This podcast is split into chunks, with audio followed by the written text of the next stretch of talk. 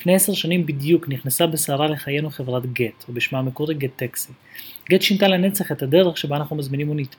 והייתה מהחלוצות בשוק המוביליות שרווחיו בו צפויים לחצות השנה את רף ה-200 מיליארד דולר. גט והמתחרות שלה שייכות למשפחה מכובדת של חברות שהן marketplace, עושות שוק. כאלה הן Fiverr, Amazon, Airbnb ואחרות. זו אחת הסיבות שהמסע שלה היה רצוף אתגרים וקשיים. גט צריכה לגרום למעשה לשני אנשים שונים להתאים את ההתנהגות שלהם במרחב ובזמן ולעשות זאת יותר טוב מהמתחרות. לא פלא אם כן שחברות marketplace בכלל והמוביליות בפרט היו חלוצות באימוץ עקרונות של כלכלה התנהגותית. בעיקר כדי לדרבן את הנהגים לתת מענה בשעות הביקוש הגבוהות.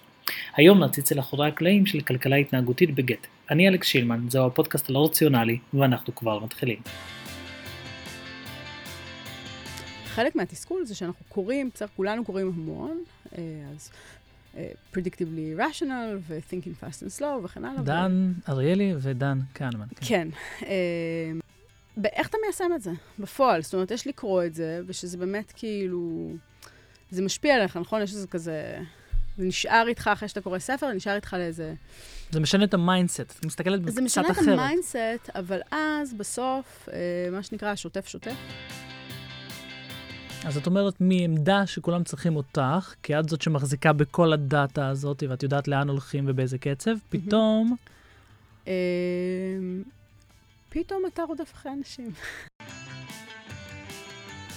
הקטע של ה-behavior כן התחיל מזה שמקס אמ, ודייב, אה, בעצם המנכ"ל והסמנכ"ל, אה, היה להם איזשהו חזון של באופן כללי בגט, חשוב להכיר את זה על החברה, וזה חלק ממה שאני מאוד מאוד אוהבת בה.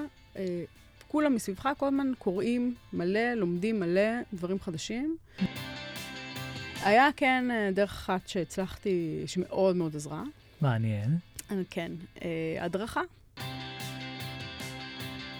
הייתה בעיה של ביטולים. אז מישהו מהחברה החליף את השם שלו כאילו לבר רפאלי ב... אף פעם לא ביטלו לו, בסדר?